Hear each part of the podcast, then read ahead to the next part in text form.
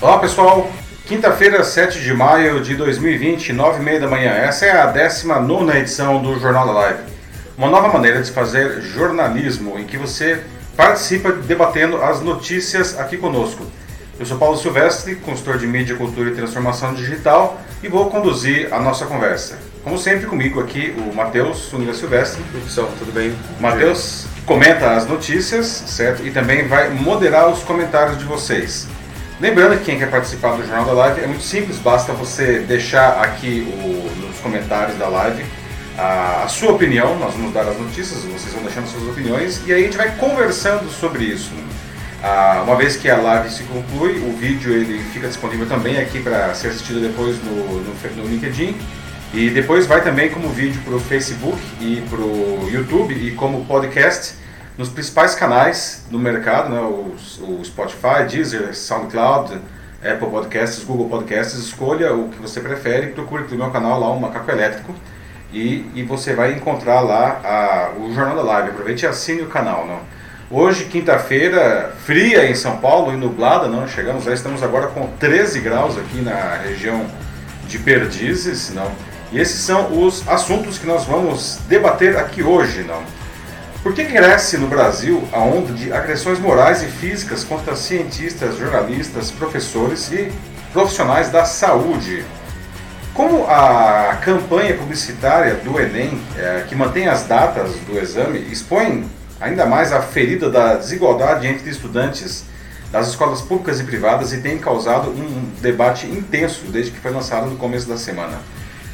Qual a explicação para que as fake news, as infames notícias falsas, façam tanto sucesso? E por que, que elas representam um sério risco para toda a sociedade? Não? E como a gente pode trabalhar juntos para minimizar esse problema? E finalmente, ah, de que forma a super live do DJ Alok, que aconteceu nesse sábado agora, não, esquentou um debate sobre as regras de convívio em grupo em tempos de distanciamento social. Muito bem, pessoal. Então, este, esta é a 19 edição do Jornal da Live que está começando agora. Não? E a gente já começa a edição de hoje com um tema que tem mobilizado a opinião pública já há várias semanas, não? mas que ficou ainda mais quente nos últimos dias. Né? Por que, que no Brasil cientistas, jornalistas, professores, profissionais da saúde são agredidos enquanto nos países desenvolvidos eles são reverenciados? Não? Sim, muitos desses profissionais que, inclusive, estão arriscando as suas vidas né, e até das suas famílias ao continuar trabalhando ó, junto ao público, né, às vezes na linha de frente do combate ao Covid-19, ah, vêm sendo agredidos e a, até mesmo fisicamente. Né? Por que, que isso acontece aqui no Brasil? Pergunto para vocês. Não? E como ainda essa situação está se agravando? Não? Ah, e por que, que nos países, os países desenvolvidos, não, esses profissionais eles são aplaudidos e até reverenciados? Afinal de contas, por que, que existe essa triste diferença entre o Brasil e esses países? Não? Ah, parece loucura, né? mas em, em, em, plenas curvas fortemente ascendentes de contágio e de mortes pelo novo coronavírus, profissionais de saúde vêm sendo agredidos em diversas cidades do Brasil. Né? Os argumentos dos agressores são variados, mas todos eles totalmente inaceitáveis. Né? Um dos mais comuns é que esses profissionais seriam responsáveis por, veja só, disseminar o Covid-19 entre a população. Justamente eles que arriscam mais as próprias vidas para salvar as de outras pessoas. Não? Dezenas deles, de diversas especialidades, já morreram no desempenho de suas funções aqui no Brasil. Não? Muitas vezes, inclusive, por não terem condições mínimas de se protegerem. Nem por isso eles deixam de prestar atendimento à população. Esses profissionais eles vêm sendo hostilizados por onde passam, até mesmo no transporte público. Isso tem feito que, olha só que loucura, muitos troquem de roupa para não se vestirem mais de branco no trajeto de casa ao trabalho, né? porque vários já foram agredidos por desconhecidos ah, nesse caminho, né? agredidos de novo, inclusive fisicamente. Né? Ah, mas há outros argumentos, ainda mais estapafúrdios, como dizer que os profissionais de saúde estão destruindo o país e a economia quando pedem que as pessoas, por exemplo, cuidem da própria saúde e fiquem em casa. Né? Foi o que aconteceu na sexta passada, quando um grupo de 60 enfermeiros fazia um protesto silencioso na Praça dos Três Poderes, em Brasília, E eles pediam melhores condições para continuar realizando seu trabalho e que a população colaborasse no combate ao Covid-19 ficando em casa.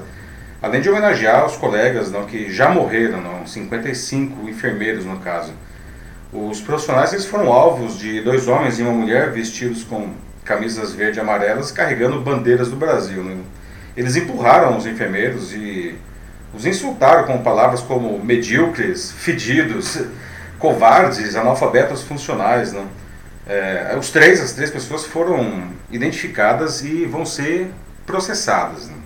Outros profissionais que vêm sendo cada vez mais perseguidos e agredidos, mesmo quando estão ajudando na cobertura do combate à pandemia, são os jornalistas. Né? Essa é uma categoria que tradicionalmente incomoda qualquer governo. Né?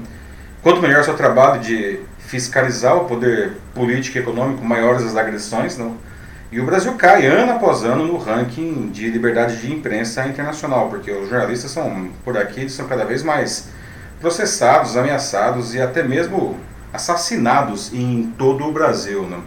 A situação começou a se agravar, não é de hoje, não já há 17 anos, mas tem se tornado insustentável desde que o Jair Bolsonaro, que historicamente combate a imprensa, assumiu a presidência da República. Não? Os constantes insultos do presidente aos profissionais têm incentivado agressões de setores da sociedade contra a imprensa. No domingo, inclusive, uma equipe do Estadão, aí vocês estão vendo, foi agredida com socos e chutes pelas costas enquanto cobria uma manifestação em frente ao Palácio do Planalto. Né? Bolsonaro disse que não podia, inclusive, fazer nada para controlar os manifestantes. Né? Mas dois dias depois, quando saiu do Palácio da Alvorada, o presidente disse aos berros repetidamente que os jornalistas deveriam calar a boca. Né? Por outro lado, ontem o Papa Francisco pediu orações para os jornalistas em, na sua missa diária lá na residência oficial transmitida pela internet. Né? O líder da Igreja Católica pediu que, abre aspas, que o Senhor os ajude, os jornalistas, não, nesse trabalho de transmissão da verdade, fecha aspas. No início de abril, Francisco já tinha agradecido à imprensa por, por ajudar a suportar a pandemia que infectou mais de 3 milhões e 800 mil pessoas e matou mais de 265 mil em todo o mundo, segundo números oficiais. Não vale lembrar que os jornalistas também já morreram aqui, inclusive no Brasil, né, ah, no exercício da profissão, cobrindo a, a, a pandemia. Bom, ah, o problema se repete ah, com outros profissionais que, que buscam a verdade. Não, nesse mar de desinformação, né? como por exemplo professores e cientistas, né? cientistas que estão tão importantes agora, por exemplo, na busca de uma vacina e de remédios. Né? Todos eles, é, enfim, agredidos, agredidos desacreditados, é, humilhados, calados. Né?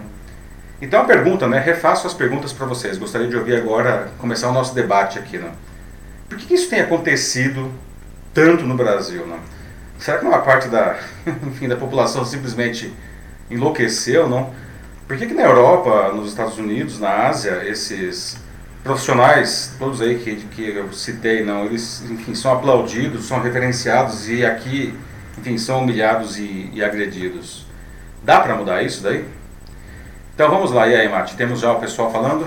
Temos sim, algo que duas pessoas falaram que é bem semelhante, é o comentário aqui do José Crescin, é, Crescêncio, isso, é, e também do, do Osni Franzini, dizendo de que o nosso principal problema aqui no país é a educação, ou melhor, a falta dela. Uhum. Que justamente como o próprio José coloca aqui, é um país que pensa e age, um povo educado tem opiniões diferentes.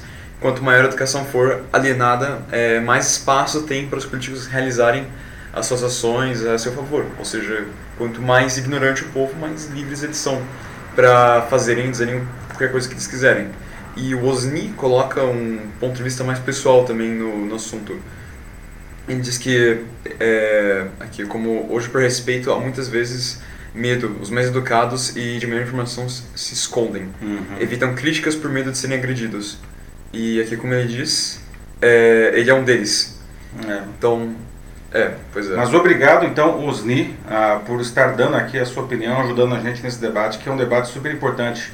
Ah, é bom que fique claro, não? O Osni e José falaram uma coisa super importante, não? Isso é uma questão de educação, antes de mais nada, educação no sentido amplo da palavra, não? É, esse debate não é um debate que interessa só essas categorias profissionais, né? isso não é um debate de médico, de enfermeiro, de jornalista, de professor, não é nada disso, não. Isso é um debate, na verdade, da sociedade, não? Porque esses profissionais, não, que estão na linha de frente aí é, é, do combate da, da pandemia e trazendo informações que são essenciais para a população, a, a, inclusive se cuidar, não, para que todo mundo passe melhor por essa situação. Por que, que eles são agredidos? Não? Ah, isso daí é, é uma questão de, de educação. Né? O Osni traz uma, uma uma coisa muito importante quando ele diz que as pessoas mais esclarecidas, né, mais estudadas, inclusive, eles preferem se abster desse debate, ah, até mesmo por medo da, da virulência desses ataques presenciais e virtuais não, que, que esses grupos perpetram. Não? Ah, e é uma pena, a maioria da população não concorda com essas agressões, muito pelo contrário, não, eles condenam essas agressões, mas ao ficar quietos, não essa minoria, que é uma minoria barulhenta, não, ah, faz parecer com que esse é o status quo, não, a, a, os fatos. Aliás, nós vamos discutir daqui a pouco justamente a questão das fake news, que está muito ligada a isso daí, né? Sim, e o Osni acabou de complementar um pouco que o comentário dele, dizendo que ele teve sim, aproximadamente uns 5 anos atrás, um caso em que ele quase foi agredido, em que ele estava na rua, parece, e ele foi chamar a atenção de um cidadão que deixou os três filhos dele jogarem é, lixo assim pela janela do carro. Uhum. Então ele foi lá falar com o cara né, sobre o que ele tinha feito, sobre isso ser errado, e a resposta do sujeito foi: Ah, e você pensa que é quem? O prefeito da cidade? e, nossa, é uma coisa tão uh, simples, né? Que deveria ser senso comum de que é algo incorreto, não? Jogar lixo na rua. Pois é, não, não, é, não é o prefeito da cidade de Rosnina, mas ele está correto uh, ao pedir que o cidadão não ajude, inclusive, a educar os seus filhos, não? Que isso é uma coisa ruim. Todo começo de ano a gente reclama aí das enchentes, né? E a gente vê, inclusive, enfim, as cidades debaixo d'água, e aí a culpa é sempre de São Pedro, né? E não, a culpa não é só de São Pedro. É claro que chove muito no começo do ano, mas isso acontece em grande parte porque ruas e bueiros estão entupidos do lixo que a própria população a, a joga, não. Então, quando você se posiciona nesse sentido que você é uma crítica construtiva, não? Ah, você está falando, olha, cidadão, por favor, não faça isso, né? Que isso é pior, inclusive para você, não? Atualmente, a, uma, uma briga semelhante que a gente tem observado nas ruas, não é a questão do uso das máscaras, não? Que aliás a partir de hoje né, é, elas são obrigatórias aqui na, no estado de São Paulo, qualquer pessoa que sai na rua obrigatoriamente tem que estar de máscara, mas a gente continua vendo pessoas sem máscaras, não? E eu já vi vários casos, é, inclusive nas redes sociais ou entre conhecidos, não? É, que é, é, as pessoas reclamam de outros que estão sem máscaras e, e são insultados por terem feito essa observação, né? E as pessoas né, têm que entender que isso daí faz parte. A gente vive numa sociedade, né? isso é por bem comum, né? O José Nascimento apareceu aqui também. O Magaro Nascimento. E diz que ele lamenta muito os ataques da imprensa, dizendo de que, para ele, assim, não se trata de uma afronta às pessoas ou empresas, mas sim a liberdade de imprensa e expressão. Então, são temas assim que, tipo, que, são, que deveriam ser garantias constitucionais, não é? Uhum. Então, a pergunta que o Nascimento faz aqui pra gente é assim, o que, na nossa opinião, é falta de parte das autoridades e das instituições para que essas liberdades sejam mantidas. Então, expressão uhum. e imprensa. Não só isso, como ele também é, finaliza um pouco depois e pergunta sobre a polarização popular e a histeria das pessoas hoje em dia. O que é isso? Será que estamos sem rumo? Uhum. É, excelentes pontos aí, meu caro Nascimento. É, essas garantias, elas são constitucionais, não? E elas foram conquistas é, da população brasileira depois do período aí da, da, da ditadura militar, não? A Constituição de 1988, ela prevê essas, essas liberdades, né? elas garantem isso daí. Ah, porque realmente, de novo, isso não é uma questão ah, de uma categoria profissional, isso é uma questão de toda a sociedade. Não? Eu já viajei ah, por vários países, não? E, e, é muito claro a correlação entre uma imprensa livre e de qualidade, não? e quando eu digo uma imprensa de qualidade, é uma imprensa ética, combativa, uh, que fiscaliza os diferentes grupos de poder, não só os políticos, né? uh, e o desenvolvimento da sociedade. Quanto melhor a imprensa, melhor a sociedade e vice-versa. Aí não sei quem que vem primeiro, né? aquele negócio do ovo e da galinha. Né? Uh, mas o fato é que as sociedades mais desenvolvidas elas têm uma imprensa mais desenvolvida, né? A, Agora, ele fez a pergunta no final, o que falta, né? Bom, uhum. acho que falta vontade para os governantes, né? É, mesmo porque para eles, ah, todo governo, todo governo, tá? Independente da sua matiz ideológica, não tem essa de direita ou esquerda, todo governo gostaria de ter uma imprensa dócil, não? domesticada, que, que não o criticasse, não porque é, dessa maneira ele pode fazer o que ele bem entender. Né? O, a, o que impede um, um, governo ou um grupo econômico, é, um grupo ideológico, qualquer grupo de poder, na verdade, ah, de praticar desmandos, ah, hum, na verdade tem poder judiciário, mas, ah, mas principalmente quem faz isso é uma imprensa de qualidade. Né? Então, é, é o, o, os governos eles não fazem a menor força para que isso seja garantido. Né? Isso é uma coisa que a própria imprensa e a sociedade como um todo precisa exigir dos governos, porque isso daí é uma coisa necessária para a sociedade. É, e o que é interessante é que apesar do né, de um governo que nem uma imprensa dócil, não importa se o governo é de esquerda ou de direita, eles querem sim uma imprensa que sempre seja chapa branca e que seja a favor deles. No entanto, é, eu acho que a polarização é, acentua ainda mais isso. Ah, sim. Porque é um momento em que realmente ou você é de um lado ou você é do outro lado. E sempre dos, das pontas ainda por cima, né? Sempre uhum. dos dois extremos. Ou seja, que é completamente o, o, contrário assim do que a imprensa tem que fazer. A imprensa sempre tem que ser aqueles que estão, bom, por definição, no meio do muro, assim, pelo menos profissionalmente. Claro que o. Claro, é ouvir, não é ficar em cima do muro, mas estar justamente prestando Sim, atenção a todos os dois lados. lados. Né? Exatamente. Né? Uma boa imprensa Sim. presta atenção aos dois lados e diz o que precisa ser dito, tanto de um lado quanto do outro. Né? A polarização é, é significa. Ah, é, é uma, é, são duas unanimidades. A unanimidade de um lado não, e a unanimidade do outro. Né? Sim.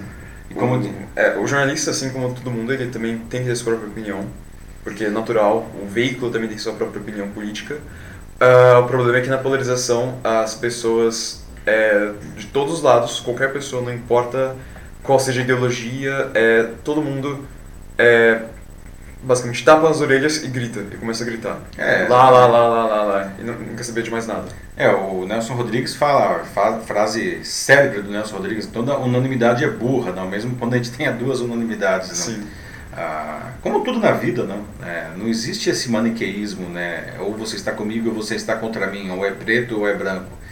Na verdade, existem aí infinitos tons de cinza, muito além dos 50 tons de cinza entre o preto e o branco. Espiada infame. É, e, e, mas a verdade é que a, ver, a, verdade está nesses tons de cinza. Não? A verdade não está nem no preto e nem no branco, não. Mas porque em muitos casos a verdade ela acaba sendo uma combinação de pontos de vista. É por isso que é tão importante a gente, é, não só os jornalistas, né, todos nós como cidadãos, né, a, como seres pensantes, a gente precisa ser capaz de, de transitar entre esses diversos tons de cinza, né, porque é aí que, que existe a verdade. Né? A Adriana do Amaral apareceu aqui e, na opinião dela, essas agressões dos jornalistas são oficialmente articuladas. Uhum. Então, enquanto já o, no caso dos profissionais de saúde, as agressões que eles sofrem, eles são mais vítimas da própria ignorância e do egoísmo humano mesmo, que do brasileiro. É, é, a Helena colocou um ponto que é fato, né? É, como eu disse, todo governo gostaria de ter uma, uma imprensa dócil, mas infelizmente de uns tempos para cá, é, o ataque à imprensa se transformou em política de Estado no Brasil, né? E, e isso é terrível, né? É, inclusive a, alinhado já com o que a gente vai falar daqui a pouco das fake news, não? Ah, porque parte da população compra essa, esse, essa ideia não, de que a imprensa ela precisa ser silenciada ou destruída, né, porque ela seria contra o país. Não. E isso daí é uma, uma escola não, que se você puxar não, a, a, é, é, pelo fio histórico, não, esse negócio ele vem da, da Alemanha nazista. Não, a, quem criou esse conceito de que a imprensa precisa ser dominada para você fazer o que você quiser foi o Goebbels, não, que era o ministro da propaganda é, do Hitler, é, nos anos 30, antes da Segunda Guerra Mundial ainda, ah, que para enfim, para que o Hitler pudesse fazer tudo o que ele queria fazer depois, ah, uma das primeiras coisas foi silenciar a imprensa, não. Já até debatemos aqui no Jornal da Live, nas pílulas de cultura digital, não, que essa ideia ela foi reformada pelo, pelo Hugo Chávez, não, quando estava vivo ainda lá na Venezuela, ele destruiu a, a imprensa da Venezuela para que ele pudesse, enfim, ocupar essa posição de ditador que agora é, o sucessor dele, Nicolás Maduro, ocupa, não? Mas para ver que realmente isso não é uma coisa de direita e de esquerda, o, o Trump, que não tem nada a ver com o Chaves, evidentemente, não? É, ele faz a mesma coisa. Não? A diferença é que o Trump, a contribuição do Trump foi é, é, colocar as redes sociais para trabalhar a seu favor e dessa maneira manipular a população. Mas justamente isso é o tema, que é o terceiro tema nosso hoje aqui, que são as fake news. Né? A Lucy Marlin Souza apareceu aqui e disse que ela trabalhou na Caixa por 28 anos. E como trabalhava enquanto... Quando ela trabalhava de um jeito, assim, como os outros não esperavam dela, como... Enfim, não queriam que ela fizesse é, uhum. do jeito dela, ela já passou por muitos, muitos é, sufocos, parece. Sempre incomodava as pessoas. Então é. ela disse que, enfim, ela, é, que a gente nem imagina de como que era isso. Então por isso ela disse que sabe como pelo que o Bolsonaro está passando agora, mas como ela, ela, termina finalizando, de que a personalidade dele é ser impulsivo, ele estoura, ou seja, como ela até falou num comentário anterior aqui dela, é, ele está sendo pressionado de todos os lados e ele simplesmente não está aguentando. É. Seres livres pensantes sempre incomodam, incomodam né, né Lúcia? É, e, enfim, a, a personalidade do Bolsonaro não está ajudando muito ele né? É, ele precisa ter um pouco mais de resiliência, não? A, ser atacado faz parte do cargo, não? É, um presidente, todo, se você olhar aí, enfim, desde a redemocratização da, aqui da República Brasileira, não? Ah, todos os presidentes foram atacados, né? ou pela própria oposição, né? ou pela população, enfim, e a imprensa sempre fiscalizou todos os, os presidentes, né? E, tipo, puxar aí o fio, né? É, o Sarney, não, enfim, na época da hiperinflação e os, plano cruzado e super furados lá, depois o Collor, que acabou, enfim, sendo destituído uh, com, com um apoio decisivo da, da imprensa, não? Uh, o Fernando Henrique, é, enfim, o primeiro mandato dele ele foi até bem tranquilo, mas o segundo mandato ele foi bastante combatido também, inclusive na época lá do, do apagão energético, não? Ah, os, os, dois governos do Lula ah, e da Dilma foram pesadamente combatidos pela imprensa, né? A mesma imprensa que hoje combate o Bolsonaro. Então veja que é, faz parte do papel da imprensa não? fiscalizar o governo. Então é, essa é a situação. Sim. É, falando um pouco nisso, né, voltando no tempo, como você tem feito agora, o Denis Castro é, faz esse mesmo exercício, essa mesma reflexão aqui com a gente. Uhum. E diz que esse medo é, né, esse caos é algo que tem sido construído desde 2008, na opinião dele, uhum. com o primeiro coronavírus. A diferença é que na Europa e em outros países eles entendem, como ele fala, que o valor do ser humano, em que existe uma preocupação do ser e enquanto aqui a gente vive disputando com inúmeros dick vigaristas e que preferem que aproveitem é, do outro. sempre com as suas referências lúdicas excelentes. E, né, putz, assim, ainda mais ele termina finalizando com tanta coisa que eles têm tirado das escolas, conceitos, mais uma vez, a falta de educação. Se continuar assim, a gente vai demorar muito para evoluir mesmo. É, infelizmente, né, é isso mesmo, né, Denis? O, ah, esse é um momento de união, né, ah, em que profissionais de diversos segmentos precisam trabalhar juntos para melhorar a situação do país e até ajudar a gente nessa pandemia, não? os profissionais de saúde pedem que, que as pessoas fiquem em casa, porque a gente está vendo aí, principalmente lá no norte, mas aqui em São Paulo também, não, a questão de, da, da, lá, do, do sistema de saúde já entrando em crise, não, já em colapso mais do que crise, não, como o Mandetta antecipou logo no começo dessa, dessa pandemia, não, ah, os profissionais de imprensa ajudando nessa conscientização, né, pedindo que que as pessoas realmente fiquem em casa para evitar esse colapso, não? É, e, e, aqui no Brasil o que, o que a gente vê na verdade é um, é um completo uma completa desunião né? e, e, e, parte da população desacreditando esses profissionais né?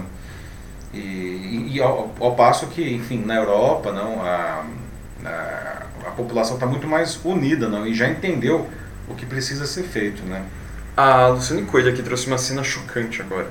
Ela fala de que ontem saiu na rua e ela viu muitas máscaras é, jogadas no chão, na rua, simplesmente. Que tristeza isso. Sim, falando de descartes tanto em todo lugar, né, as pessoas falando sobre como descartar corretamente, e porque todo mundo só fala, aqui, como ela está colocando, é, só fala de como colocar e tirar as máscaras, e muita gente não tá nem aí. E joga em qualquer lugar. É. E alguns nem usam. Eu já vi também é, máscaras no chão, nas ruas, né? E isso é terrível, né? São máscaras usadas, né? então aquilo lá é potencialmente um foco de infecção. É, contaminado. Né?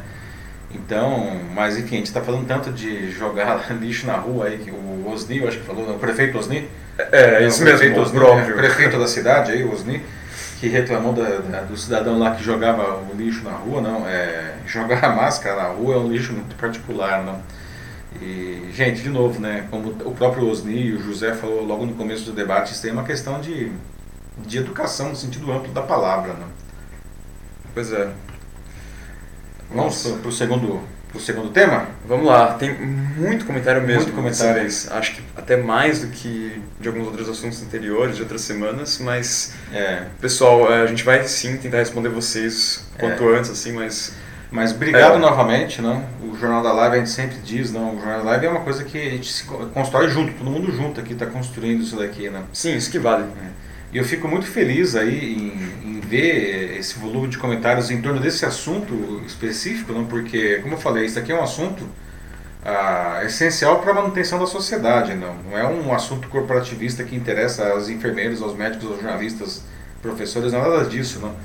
Isso aqui é um assunto que, que, que, na verdade, o desenvolvimento de todos nós depende disso aí, porque, na verdade, todos nós estamos unidos para melhorar isso daí. Então, ver essa quantidade de de comentários, não é uma coisa é, é muito bom isso daí, né? Ver que realmente pelo menos um extrato uhum. da sociedade aí tá, tá disposto a querer fazer a coisa certa. É, e algo que me alegra muito também é ver como vocês aqui, pessoal, vocês compartilham não só as suas opiniões e suas ideias, mas muitas vezes também as suas vivências e o que vocês veem no seu, no seu cotidiano e vocês aqui compartilham com as pessoas numa boa e colocam isso em pauta, Sim. à tona, para debate. E eu acho isso muito bom, assim, é uma iniciativa muito bacana de vocês e de vocês até apoiarem também a nossa iniciativa. Então, sério, sim, pessoal, sim. valeu, muito obrigado é, mesmo. E por falar em compartilhar, compartilhe também aí com, uhum. com seus amigos o Jornal da Live. Não, a ideia é que isso daqui seja algo que se construa cada vez com mais gente. Não, esse é, é o objetivo, né? Enfim, próximo assunto? Vamos lá. Vamos lá, gente. Mais uma campanha publicitária do Ministério da Educação causa polêmica, não? Dessa vez, a campanha do Enem, que está no ar em diversas mídias desde o começo da semana. Não? A, peça ela explica que as datas do exame, não, é, é, tanto das inscrições, que começam, aliás, nessa segunda, agora vão até o dia 22 de maio, quanto do exame em si, que, que vai ser no dia 8 e no dia, perdão, no dia 1 e no dia 8 de, de novembro, elas estão mantidas, não mesmo com as escolas fechadas uh, pela pandemia do Covid-19. Então, eu já queria é, perguntar para vocês, especialmente para quem tem filhos terminando o ensino médio nesse momento, não? o que, que, vocês acham? Não? O Enem e os vestibulares também, não, não só o Enem, ah, eles devem acontecer normalmente nas datas previstas originalmente, não? Ah, o distanciamento social ele está atrapalhando o aprendizado do, dos alunos? O, aí a gente tem aqui uma cena do, já da, da, da, campanha atual do, do Enem, não são quatro adolescentes, atores. Né? O, o que causou muita gritaria e até indignação foi o tom das falas dos adolescentes no comercial. Né? Os quatro eles enfileiram frases do tipo a vida não pode parar, que aliás é o que está sendo dita nesse momento aí dessa, dessa tela, não? ou ainda estude de qualquer lugar, de diferentes formas. Né? Bom, as críticas à peça afirmam que ela demonstra uma enorme insensibilidade com a situação dos estudantes, né? especialmente os estudantes das escolas públicas. Né? Ao colocar todo mundo dentro de um mesmo balaio, não, a propaganda sugere que fazer a prova na data original depende só da vontade dos próprios estudantes e, como também diz o anúncio, não estudem até lá. E, bom, né, não é bem assim que a coisa funciona, né? Aqui uma outra a, atriz, né? Nem todos têm condições de, de continuar estudando, estudando nesse período em que as escolas estão fechadas. Não? Sem falar que isso acentuou ainda mais o abismo social entre alunos de escolas particulares e das escolas públicas. Né? Os primeiros, pelo menos a maioria deles, né? continuam tendo suas aulas, enfim, graças à tecnologia. Né? Suas escolas conseguiram, em tempo recorde, Oferecer plataformas de ensino à distância, adaptar o material didático e até preparar minimamente os professores para essa tarefa enorme, não. Já os estudantes das escolas públicas estão, na maioria dos casos, de férias. Né? E quando eles voltarem, as escolas continuarão fechadas ainda por causa da pandemia, né? sem ter qualquer condição de prosseguir com seus estudos decentemente, não? sem computadores, sem internet de qualidade em casa, se é que tem alguma conexão, né? sem material didático adequado, sem professores preparados. Mas para o comercial, basta dizer, abre aspas, não, é preciso ir à luta, se reinventar, superar. Né? Essa é a velha falácia da meritocracia. Né? Os mais esforçados vencerão pelo seu mérito. Né? Concordo, né? desde que todos tenham exatamente as mesmas condições né? e partam do, do mesmo lugar. Né? E, e bom, né, gente? É, não é bem o que a gente vê no Brasil, infelizmente, em nenhuma área, e particularmente na educação. Né? Então, na opinião de vocês, não, qual que seria a educação? Né? A, a educação, assim como tudo mais, não está sendo, está vivendo uma situação dramática por conta do Covid-19. Né? Será que a gente deve adiar, postergar o Enem e, e os vestibulares, não? empurrar o final do ano letivo né, para que os alunos possam se preparar adequadamente quando as escolas finalmente voltarem a abrir, né? Ou, enfim, cada um se reinvente mesmo do jeito que, que puder, como diz o, o anúncio, né? O que, que, vocês acham? O José Nascimento já escreveu aqui. Uhum. Vou ler aqui porque ele acabou de colocar. Uhum. Uma campanhazinha desenhada pelo alinhamento do governo na escolha de tratamento da pandemia e ignorância com a situação dos demais estudantes. Agora me diga, o que você acha dos governos federal e estaduais estarem despejando dinheiro nas empresas de mídia?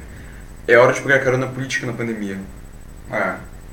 Pois é, né, meu caro Nascimento. Ah, governos aí, é, diferentes esferas, não, reclamando que não tem dinheiro, mas o fato é que sim, tem dinheiro, né? a gente está vendo, inclusive, aí um momento de em que o centrão lá do, da Câmara dos Deputados aí está sendo fortemente assediado aí e tem uma pequena verba de 10 bilhões, 10 bilhões né, é, de, de bondades aí, né, para comprar esse, esse apoio né, no Congresso. Ah, enquanto isso, né, a educação está realmente numa situação super delicada, sem falar, enfim, tudo, né, mas a educação também, que é o que a gente está discutindo agora, né. E, e às vezes algumas soluções mais simples até poderiam dar mais resultados desse momento. Eu estava pensando até nesses dias, né, ah, diante da, da, da, dificuldade dos estudantes das escolas públicas de ter até uma internet, né?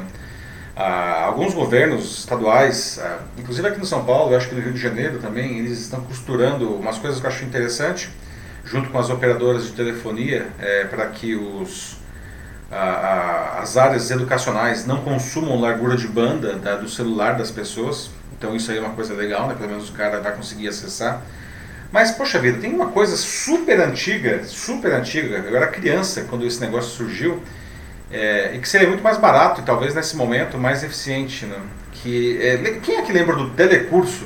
Que era um negócio ah, feito ah, ah, pela TV Cultura e pela Fundação Roberto Marinho. Né? É, eram aulas né, que passavam pela televisão. E televisão é um negócio que todo mundo tem. Todo mundo tem televisão. Né? Será que a gente não conseguiria ter umas ideias mais criativas nesse sentido? Né? Elas seriam muito mais baratas, talvez mais fáceis de implantar, não, porque do que tentar fazer malabarismos ah, para que as pessoas que não têm acesso à internet não, ah, possam fazer isso pela internet. Não. O telecurso é, que você falou e, a, e o TV Escola são a mesma coisa, por acaso? Aí eu... O TV Escola ele é um ele é um telecurso, né? O TV Escola ele roda pela internet também, né? Uhum. Ah, mas ele é o, digamos que o TV Escola ele é uma evolução, é um derivado do, da, do telecurso. Não? O telecurso ele era um programa de televisão, ele fazia parte da grade, passava de manhãzinha assim, né, que era, enfim, era uma horário que tinha disponível. Tinha inclusive fascículos que, que vinham, né, tinha impressos, assim, que era um material didático, né? Mas o que acontecia? As aulas na televisão elas estavam alinhadas com aqueles fascículos que, que as pessoas recebiam impresso, né? E eram aulas, os professores estavam lá dando aula, né? Teve cultura e tal, né? E era, enfim, muita gente estudou com o telecurso, né? E era uma iniciativa mais fácil de implantar.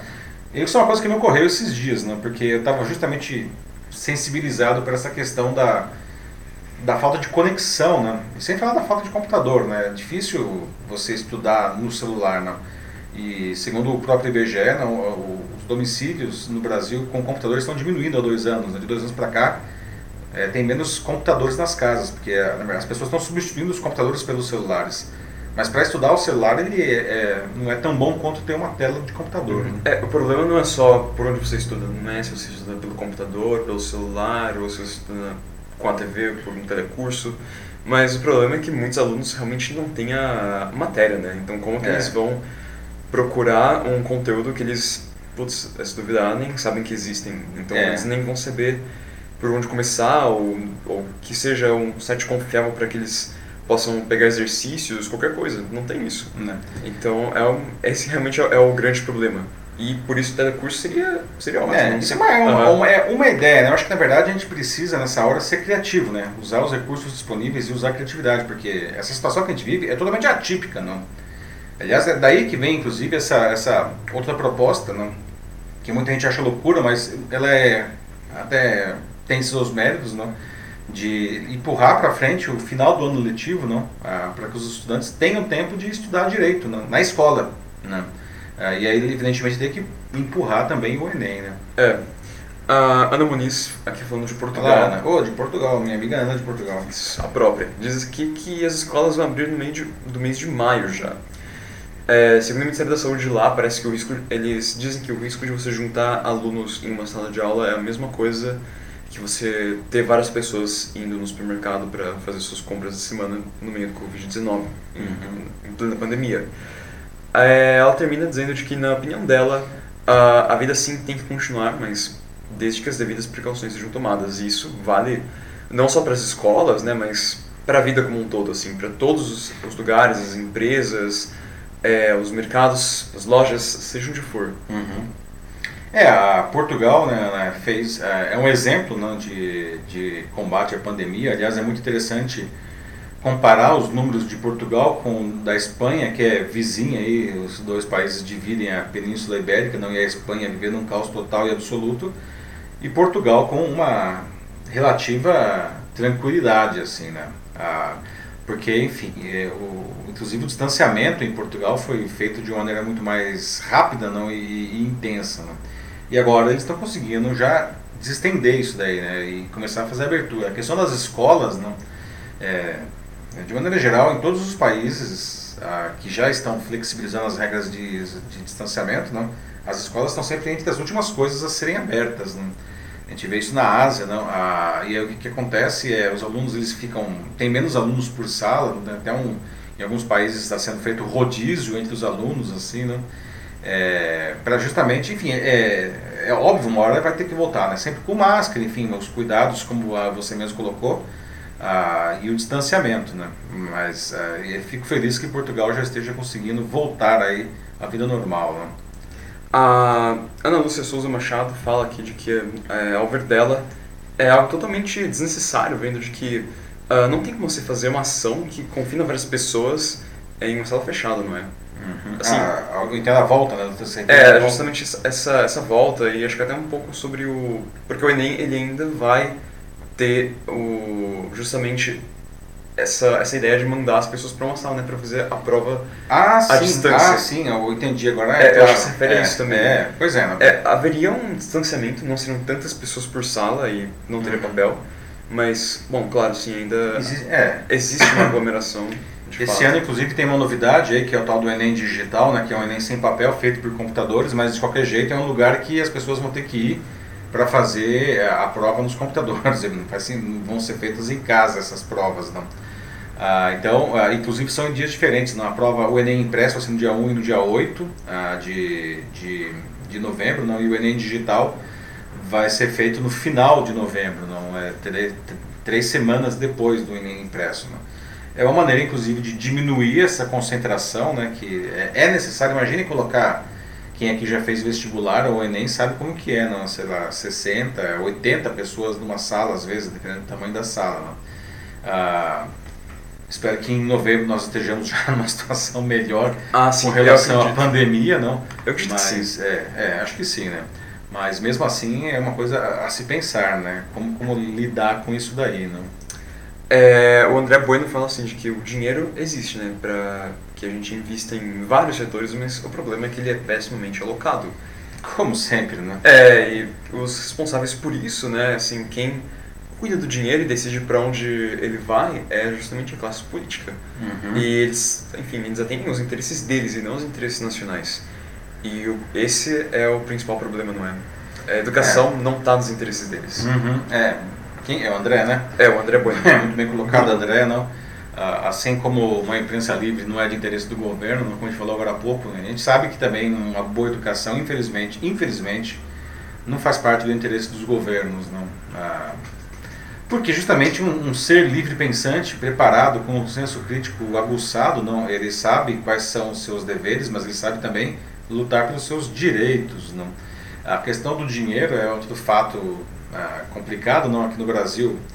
Ah, ah, vários estudos demonstram que 50% do PIB brasileiro se desfaz em algum tipo de corrupção, ou seja, com o mesmo dinheiro, com os mesmos impostos, a gente conseguiria fazer o dobro do que a gente faz hoje, não? E a educação Assim como a saúde, né, é, são áreas que, que são grandes focos de corrupção. Aliás, nesse momento de pandemia, a gente tem visto na imprensa não, a, a casos de corrupção é, de empresas é, superfaturando a, é, remédios, equipamentos, máscaras. Não.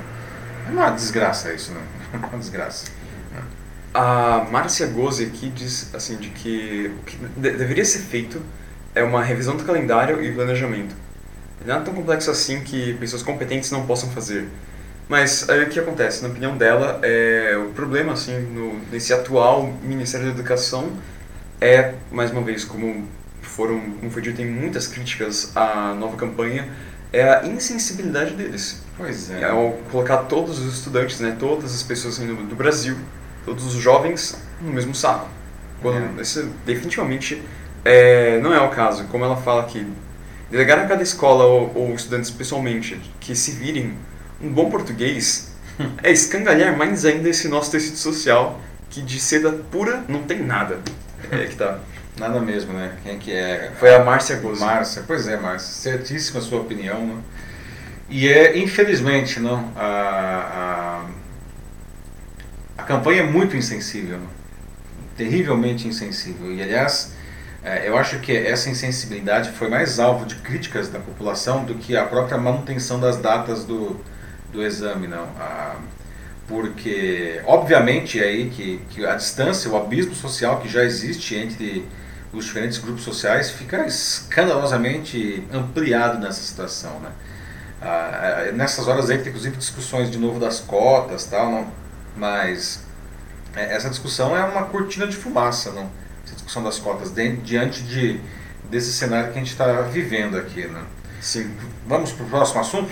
Antes, só Mais um. queria ler um último comentário que foi do Denis aqui. Que ele Olá, Denis, falou lá. vários agora, é, comentários bem interessantes, mas um que eu queria ressaltar aqui uhum. é que ele estava tá, sugerindo aqui algo nos comentários para o chat aqui, do pessoal, todo mundo se juntar para montarem cursos numa plataforma para ajudar as crianças e quem sabe até Excelente a Netflix dica. e a Amazon agreguem se conseguir a atenção necessária. Acho que seria incrível, né? Uhum. É, excelente dica, né, Denis? Aliás, existe uma, uma iniciativa internacional uh, que surgiu mais ou menos assim, que é a Khan Education, uh, Khan, K-H-A-N, né? é, está disponível no YouTube, não? Uh, foi iniciativa de um estudante do MIT que no começo ele fez, ele começou a fazer aulas de matemática para o sobrinho dele, para ajudar o sobrinho, não? E vários amigos se juntaram aí depois, não? E, e, esse negócio foi crescendo, foi crescendo, foi crescendo. E hoje você tem aulas da Khan Education gratuitamente no YouTube, em praticamente todos os idiomas, uh, de todas as disciplinas, nos diferentes níveis, não. Então veja como que uh, iniciativas como essas realmente podem trazer um, um, um enorme uh, benefício social, não. A gente precisa querer fazer esse tipo de coisa, né? É, Excelente sugestão aí, Denis. Né? É, é um caminho difícil, mas todas as ideias têm um começo. Então, não, aí, é assim, excelente iniciativa. É, assim, é, é, comece, né? Se você tem vontade, se você tem disponibilidade, faça isso. Tem né? que fazer. Não precisa ter, também esperar que um grande sucesso e nem a aprovação é. de ninguém, né? Faça simplesmente, né? Sim. Bom, nosso próximo assunto a gente vai falar de fake news. Não? É, grande parte dos problemas que a gente está falando aqui nessa edição não, estão associadas às fake news, às infames notícias falsas, né, que geram esse mar de desinformação, né? Mas afinal de contas, né, o que, que são as fake news, né? Por que, elas fazem tanto sucesso? Né? Quais são os assuntos que aparecem mais nas, nas fake news, né? Eu queria saber de vocês, né? vocês já foram vítimas de, de fake news, né? E o que, que vocês acham que a gente poderia fazer para até mesmo para diminuir esse, esse problema, né? As fake news não são uma novidade, não. elas são tão velhas quanto as notícias verdadeiras, né? O Acta Diurna, que é considerado o primeiro jornal do mundo, na verdade era um diário oficial criado pelo general romano Júlio César em 69 a.C., trazia para os cidadãos as notícias da República de Roma através de um leitor em praça pública, que é esse sujeito que está aparecendo aí na, na imagem. Né? Ah, só que essas notícias eram fortemente distorcidas de acordo com os interesses do governante. De uns anos para cá, graças aos algoritmos das redes sociais, ah, os grupos do poder aprenderam a usar esse recurso para que as suas versões dos fatos ficassem ainda mais críveis, né? que as pessoas acreditassem mais nisso daí. Né? E as pessoas começaram a acreditar né? cada vez mais nas mentiras, porque elas traziam uma versão que aqueles grupos sociais, aquelas pessoas, desejavam que aquilo fosse verdade. Ora, é muito mais interessante curtir e compartilhar uma notícia que esteja de acordo com o que eu gosto e acredito, né? mesmo que seja a mais deslavada mentira. Né?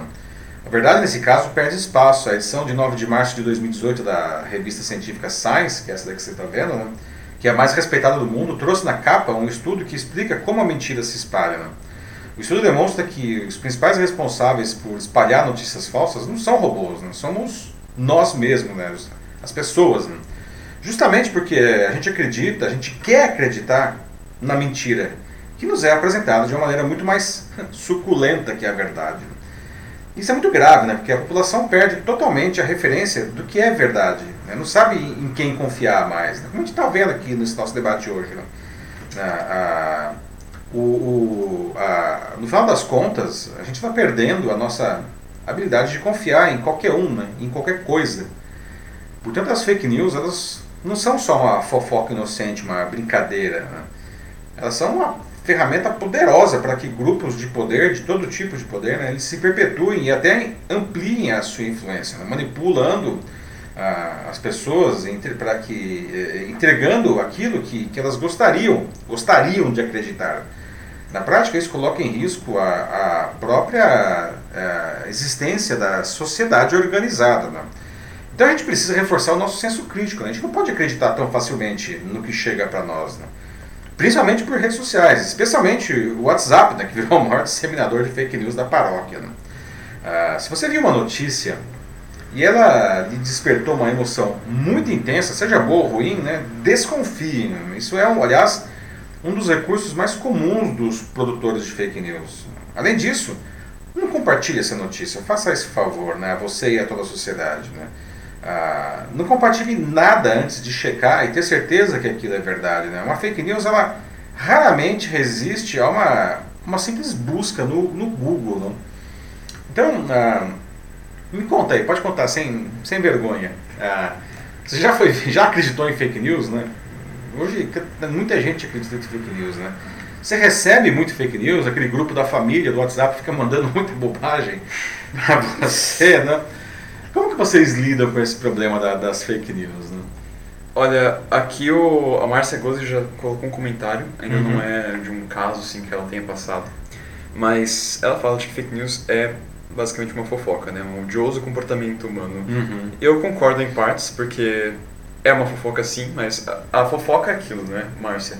Fofoca é uma coisa que você vai passando de uma pessoa para uma pessoa até secretamente, né? Algo que sutilmente vai chegando em todas as pessoas de uma sala. Enquanto a fake news é quando você pega essa fofoca, esse segredo que você tem, junto com o megafone, e você solta isso para todas as pessoas da sala saberem Exato. ao mesmo tempo. Com o intuito de chocar as pessoas envolvidas. É, e mais do que isso, né, a diferença talvez essencial entre a fofoca e a fake news né, é que a fofoca, enfim, é só uma fofoca.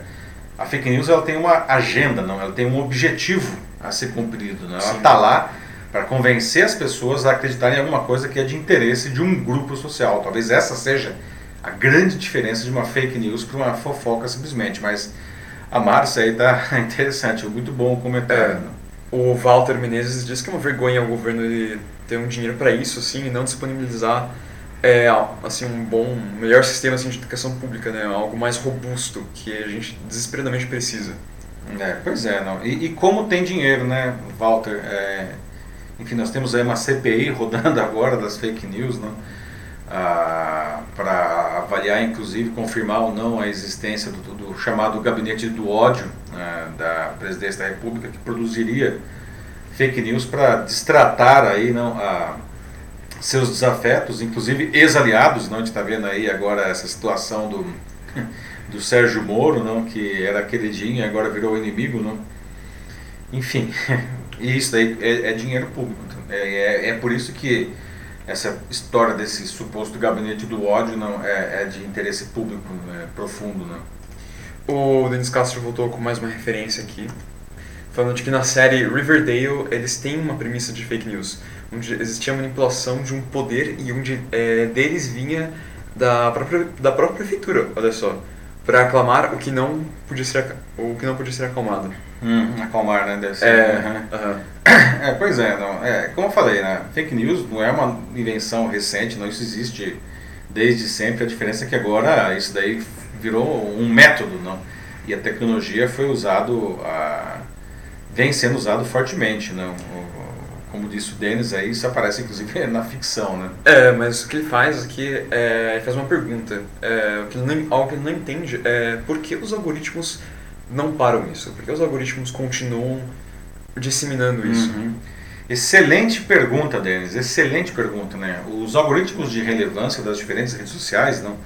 É, eles chamam algoritmo de relevância, não algoritmo de, de importância, não.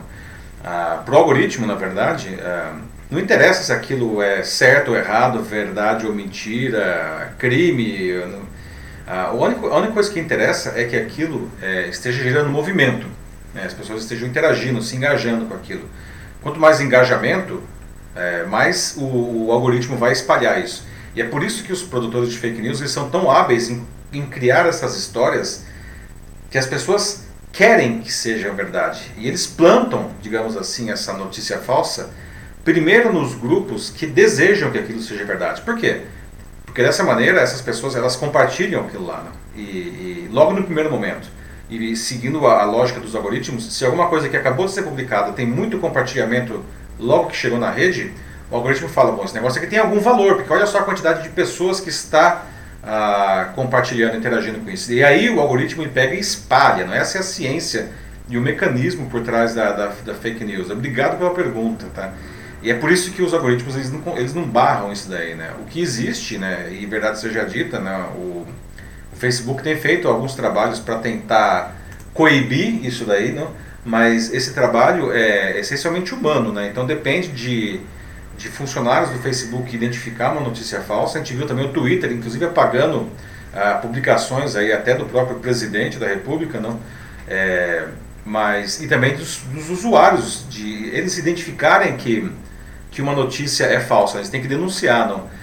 Porque o algoritmo por si só não, não consegue. Né? Acontece que duro que isso é, uma, é, é, quase uma luta em glória pelo volume. Não? O José Nascimento aqui fala de que, claro, de um jeito bem maluco, assim, mas é, na opinião dele, o WhatsApp, para bem ou para mal, é o, o maior canal de notícias que a gente tem hoje em dia. É, é verdade. Sim, a gente Para passa... bem e para mal. É, para bem e para mal.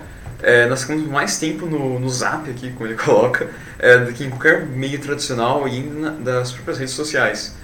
Então a pergunta é, o desafio na verdade, uhum. como fazer, como tornar esse canhão o nosso aliado?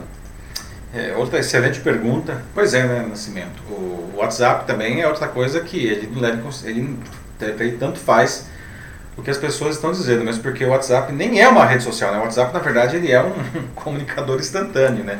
Que as pessoas ressignificaram como uma rede social. Né? Ah, como fazer isso daí, não? Ah, educação, né, meu amigo?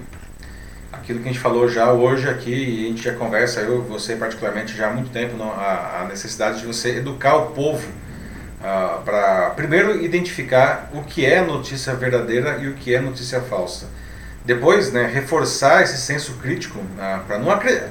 A gente não pode acreditar, a gente está é muito carneirinho, né? a gente está acreditando em qualquer coisa que jogam para a gente. Não? A gente precisa desenvolver uma, uma desconfiança saudável. Não está falando para virar um chato que não acredita em mais nada e ninguém. Mas vamos, enfim, ter uma desconfiança saudável aí, não? É, e não compartilhar essas coisas, aqueles grupos, né, aqui do, do WhatsApp, eles, eles, são um canhão, como você falou, né? E a gente precisa tomar muito cuidado aí, né? É uma questão de educação.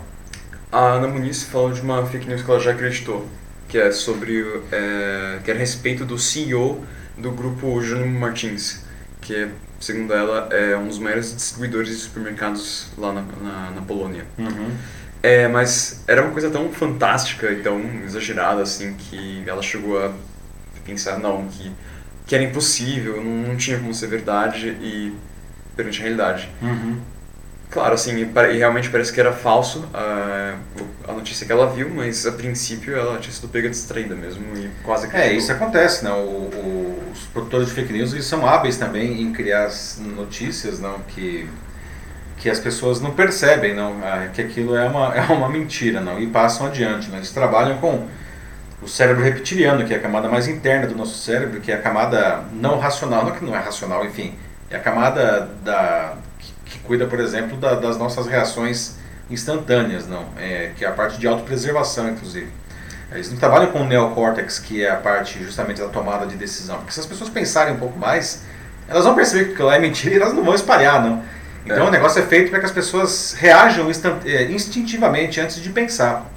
A Rebeca de Freitas, ela coloca uma observação interessante aqui, e importante também. Uhum. Ela leva o holofote, a atenção aos mais velhos, aos idosos, hum, que ponto. são geralmente aqueles que mais caem nessas fake news, que acreditam em qualquer coisa que mandem para eles e não só acreditam como repassam isso, né?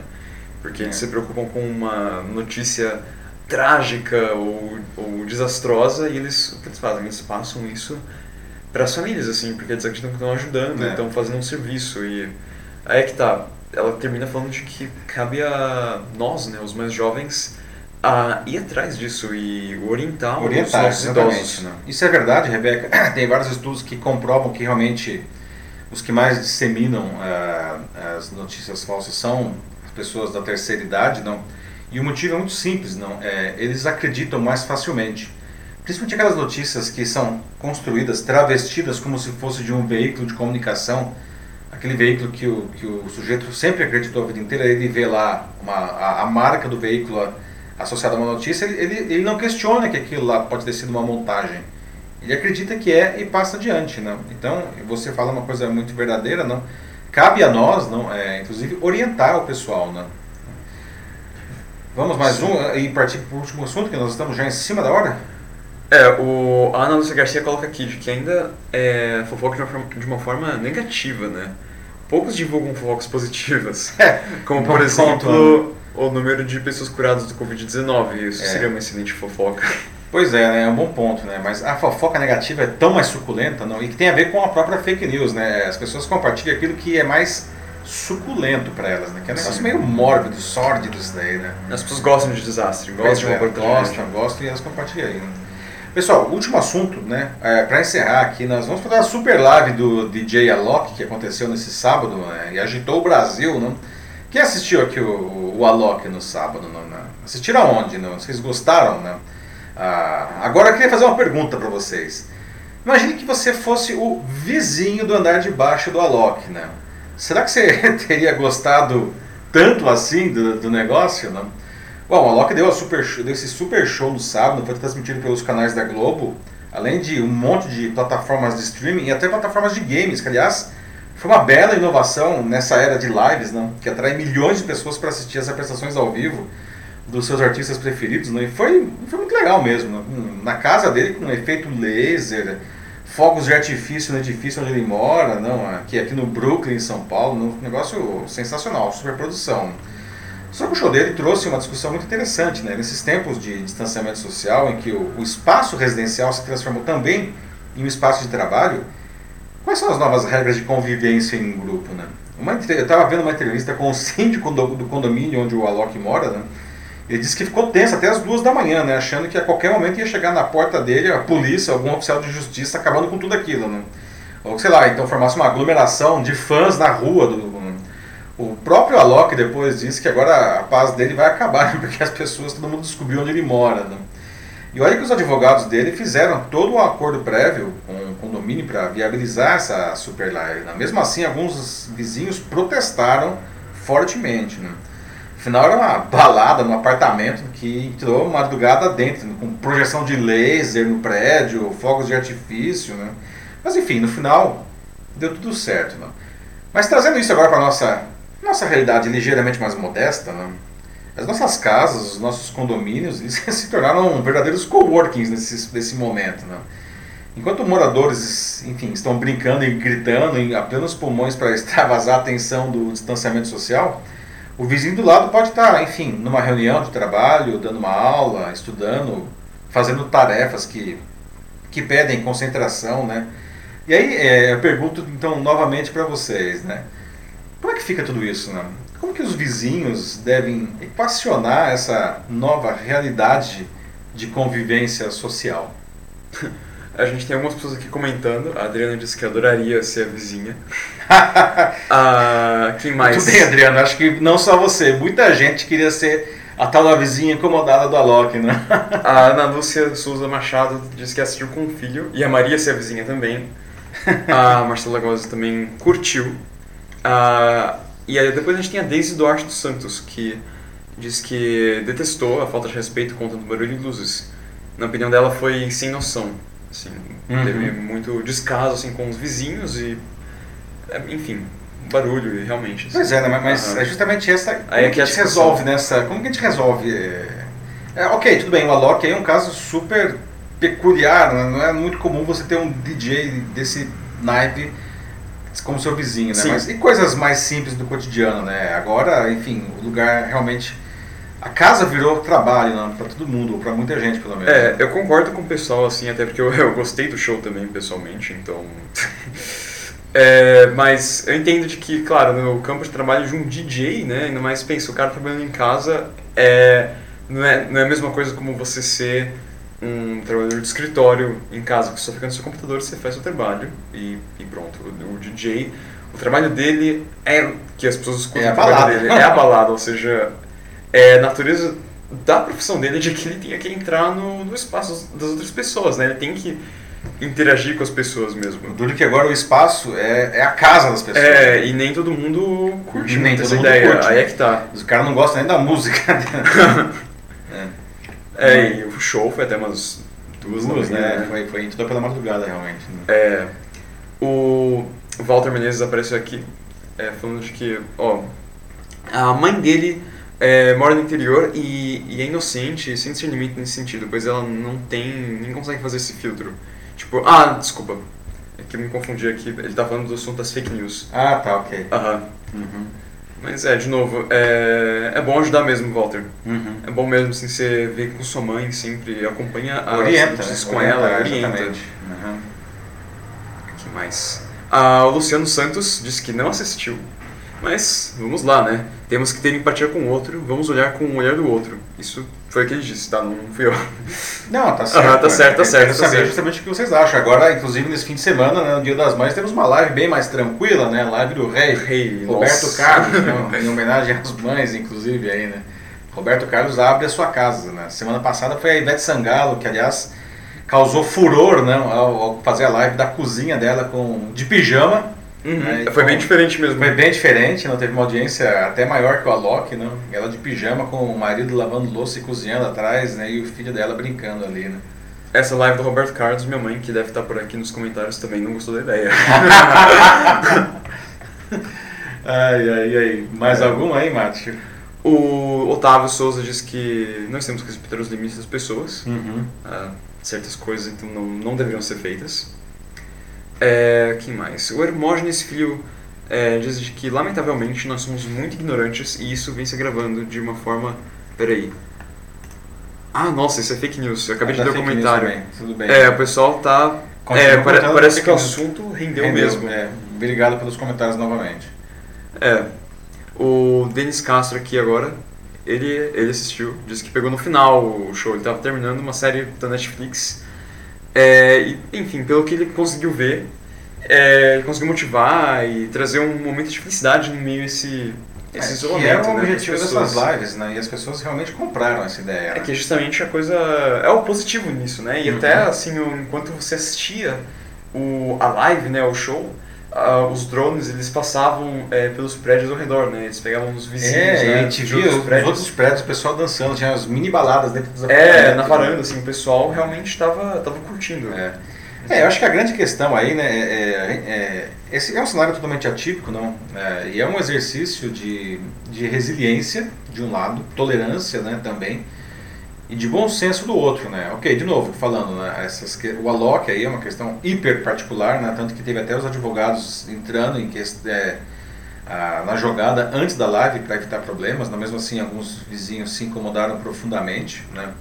Ah, mas é uma coisa super atípica, né? Eu acho que nesse momento em que está todo mundo trabalhando e morando juntos, né, no mesmo lugar, eu acho que a gente precisa realmente é, é- é exercitar a empatia, né? inclusive com os nossos vizinhos.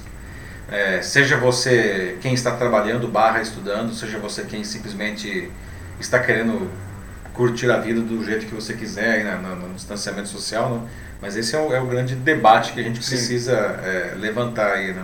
E claro que tem a lei do silêncio, como a Maria de Fátima lembra aqui, mas parece que esse esse show ele já tinha sido comunicado previamente a não É, só pois é. o assim a todos os moradores do prédio, né, de que isso Sim. ia acontecer. Então É, É. realmente aí a lei do silêncio foi francamente.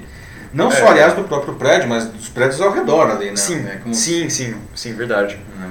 É, mas é claro, bom, já que foi um combinado, então aqui ela também falou, não tem, não tem nenhum problema, Uhum. assim, já que isso foi previamente comunicado. Agora, se isso tivesse feito, sido realizado como, ah, surpresa, pessoal, vou fazer uma... É, não. A minha live aqui agora, Nossa, mundo imagina, você tá lá É, querendo aí- dormir e começa a estourar um monte de fogos em cima do seu prédio, um monte de lasers Os entrando drones voando pela na sua sua janela. É, aí seria, aí era a polícia ia baixar mesmo, né? É, Vamos, vamos encerrar, Mate. Olha, já passamos aqui do nosso tempo. O debate de novo excelente, surpreendendo aí a, a- positivamente. Fico muito feliz ah, de ver. Pessoal, obrigado novamente por, por participar aqui desse debate. né? Ah, o Jornal da Live é feito com, com, com, com isso daí. Não? Já passamos aí agora 10h37 aqui em São Paulo, né? E vamos encerrar por aqui a nossa edição. Então, agradeço pela participação novamente de vocês, pela presença, né? Na semana que vem, na quinta-feira de manhã, às nove e meia da manhã, estamos de volta com a vigésima edição do, do Jornal da Live. Vocês já podem é, sugerir pautas desde agora aqui nos comentários, tá? É, agradeço novamente o Matheus, não, pela, pela sua inestimável participação com os comentários e também moderando ah, os comentários de todo mundo. não imagino, sempre é muito bom ver o que vocês mandam aqui, pessoal, é um prazer estar aqui. Maravilha, então é isso pessoal. Semana que vem estamos de volta. Bom fim de semana e fiquem bem. Um grande abraço. Tchau, tchau. Tchau, gente, se cuidem e tenham um bom dia, uma boa semana.